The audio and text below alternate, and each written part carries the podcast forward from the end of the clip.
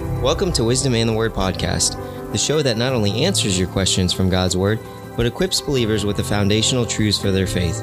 We're excited that you've taken time to join us and hope that today's content is valuable to you.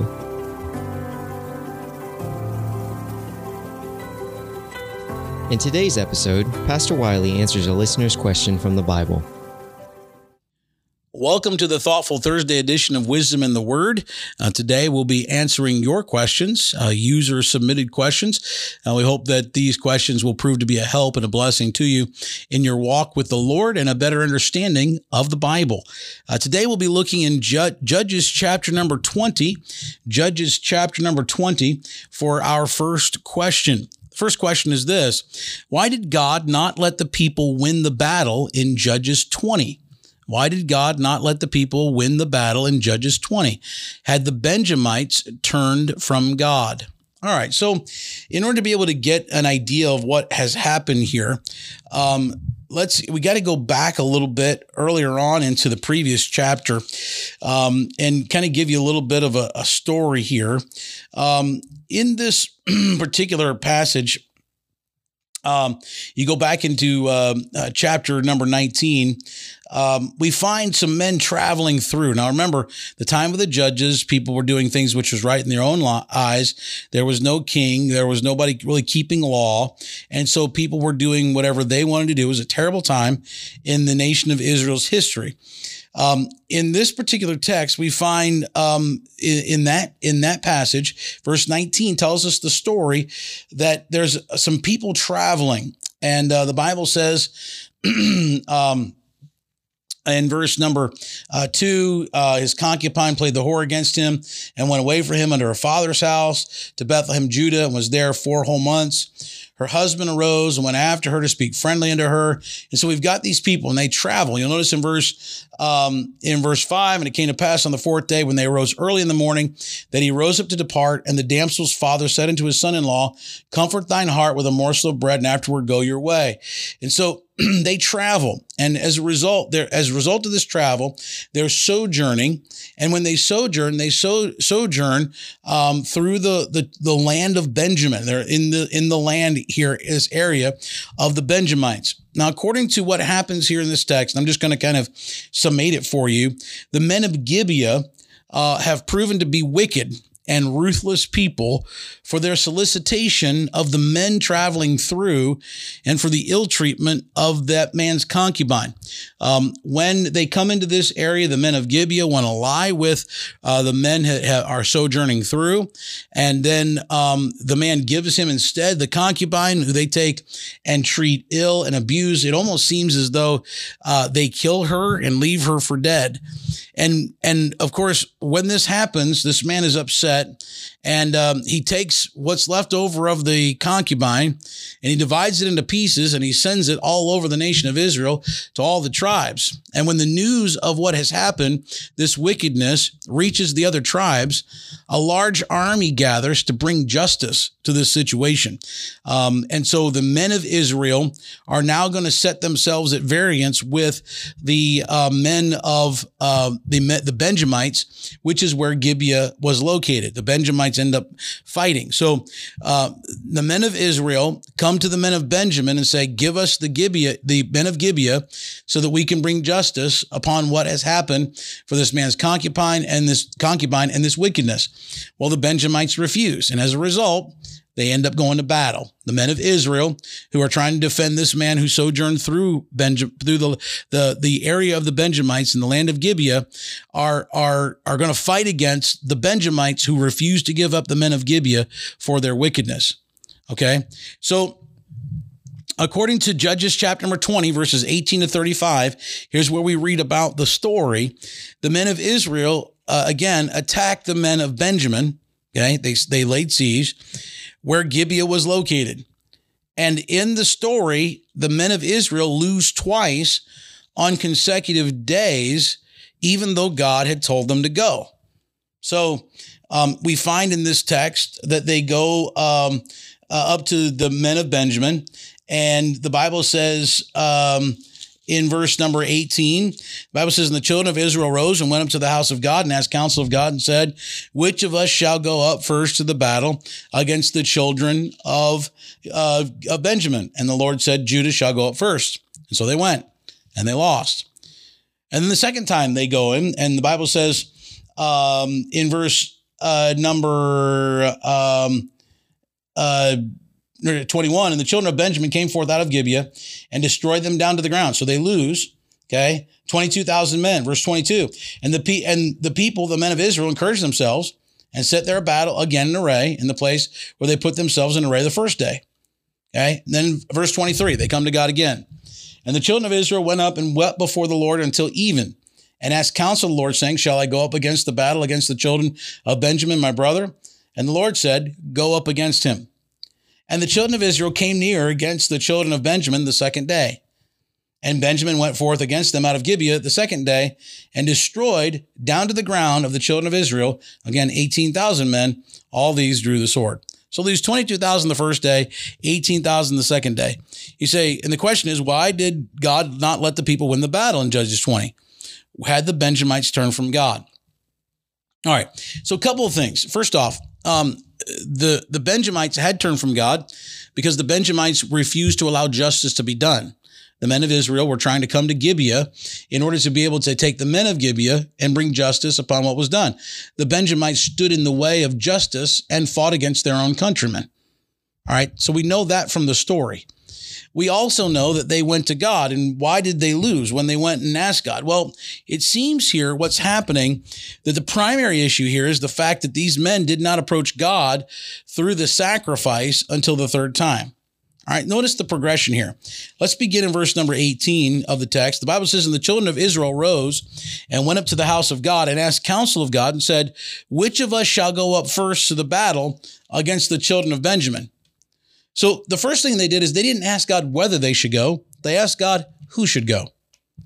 And so they assumed that it was okay for them to, to be involved in this battle. Well, the first thing they should have done is ask God whether they should go or not. So this shows a little bit of the men of Israel's arrogance and being able to uh, presume the fact that God wants them to go. And not only did they presume that, but the second time they were more humble. You'll notice in verse 23, and the children of Israel went up and wept before the Lord until evening and asked counsel of the Lord, saying, Shall I go up again to battle against the children of Benjamin, my brother? So the second time they went, they asked the question, um, Should we go? A little more humble, okay, coming before God, a little tail between their legs type of situation. But they did not offer sacrifice. Now, so they go out and they get whipped again on the second day. Now, what was happening here? Well, God's way of being approached is through sacrifice. And sacrifice. So again, when they come to him in verses 26 to 28, the situation is altogether different. And the means by which God is going to give them victory is through the offerings and through the sacrifice. Verse 26 Then all the children of Israel and all the people went up and came into the house of God and wept and sat there before the Lord and fasted that day until even and offered burnt offerings and peace offerings before the Lord. Now, this is the way they should have come at the first. This is the way they should have come initially. And the children of Israel inquired of the Lord, for the ark of the covenant of God was there in those days. And Phinehas, the son of Eleazar, the son of Aaron, stood before it in those days, saying, Shall I yet again go out to battle against the children of Benjamin, my brother, or shall I cease? And the Lord said, Go up, for tomorrow I will deliver them into thy hand. The first time that God actually guarantees them victory. He gave them leave to be able to make the battle, but he didn't give the promise of his victory. And so finally he does. So here we see them. They fast all day up until the evening. They present their burnt offerings, their fellowship offerings. And again, this is significant for they had not offered up sacrifices until now. They were finally approaching the Lord in the very way that he had appointed through the substitute sacrifice. That's the way God is to be approached. And by the way, you can try and approach God in many, many different ways today. But the way that God is going to be approached is through the substitute sacrifice of his only son, Jesus Christ. The only means by which you can have victory is not to presume victory of yourself or not just to come God to God and be humble because you got beat, but to come to God on the basis of the way that he tells you to come, on the basis of the shed blood, the atonement, the reconciliation with God that is needed through the offering of what Jesus Christ has accomplished as Calvary. So God accepted the substitute sacrifice in behalf of the person approaching him and in this case on behalf of the of the army. So this was a clear sign that the soldiers were repenting, seeking the face of God, which we talked about last episode, to forgive their sins, to accept, to reconcile to Him. Um, all of this was happening as a result of uh, their offering that they had made to the Lord. And so we find in Judges 20 the story, the men of, of Benjamin, again, they had, they were standing up in the face of justice. They were protecting the wicked men of Gibeah. Uh, it seemed like they had won. This was a very difficult area. We could go into the battle, how it took place. This was kind of like a bottleneck uh, where they could protect themselves with a small number. Um, and again, the way that they end up beating them is is interesting. Is if you read uh, beginning in uh, verse number uh, 29 all the way down through verse number 35, it tells us how they won the victory uh, in this. But uh, the important thing here is the reason why they did not win is because they did not approach God in the way that God told them he wanted to be approached. They knew the right way. They needed to seek him. They needed to come before him. They needed to come through him through the sacrificial offerings. And if they would do so, God would then not only give them the, the ability to go, but also the ability to win and uh, promise them a victory, which he does there um, in verse number 28. Okay, so that's a question there from Judges chapter 20, verses 18 to 35. I'm just going to tell you, our second question is a very long question. I'm going to read it to you today. And, um, unfortunately, we're going to have to leave you with a cliffhanger um, because it, it's going to take some time to be able to unwrap and unfold. And I don't want this to be a 40 minute, uh, 40 minute podcast. So let me just read to you the question. Okay. We as believers always say everything is from God. But what about times of turmoil, hardship, and trials? For instance, Job. God allowed Satan to do whatever he wanted to do to Job, short of ending his life. So would it be fair that to say that Satan is the one that orchestrated all the loss, turmoil, and destruction in Job's life? If we say and believe everything is from God, would we have to say that God did those things to Job?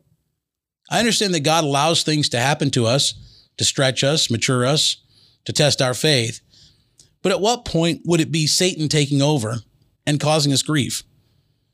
We we even say things like Satan is the one bringing up your past, your past failures, your past mistakes. We think of the song "It's Under the Blood," and how the first verse is in reference to Satan bringing up your past sins. He's referred to in the Bible as the old accuser. I wonder if we have lost the view that Satan is the prince of the power of the air.